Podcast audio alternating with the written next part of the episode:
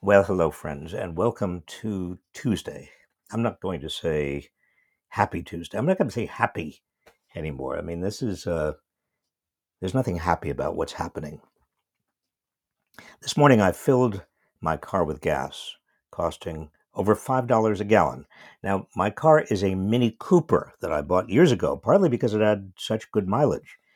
But when I consider what's happening in Ukraine, I say, what the hell? It's a small sacrifice. Yet guess who's making no sacrifice at all? In fact, who's reaping a giant windfall from this crisis? As crude oil prices hit levels not seen in more than 13 years, big oil has hit a gusher.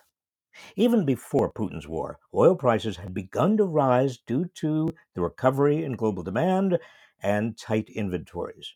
Last year, when Americans were already struggling to pay their heating bills and fill up their gas tanks?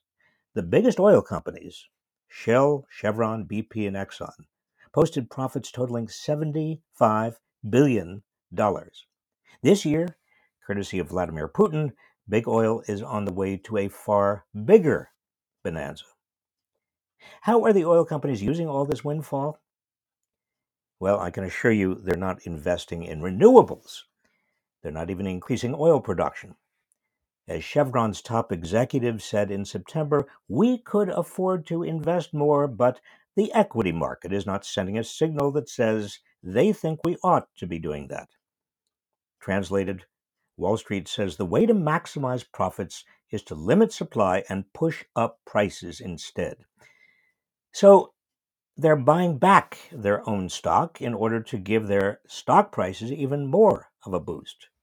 Last year, they spent $38 billion on stock buybacks, their biggest buyback spending spree since 2008. This year, largely thanks to Putin, the oil giants are planning to buy back at least $22 billion more. Now, make no mistake, this is a redistribution, a direct redistribution from consumers who are paying through the nose at the gas pump to big oil's investors and top executives whose compensation packages are larded with shares of stock and stock options.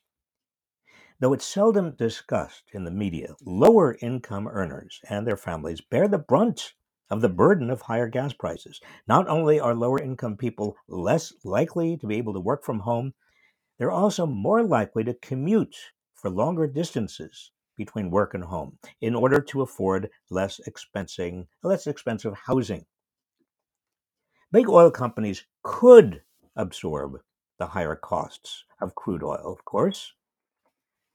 The reason they're not is because they're so big they don't have to. They don't worry about losing market share to competitors.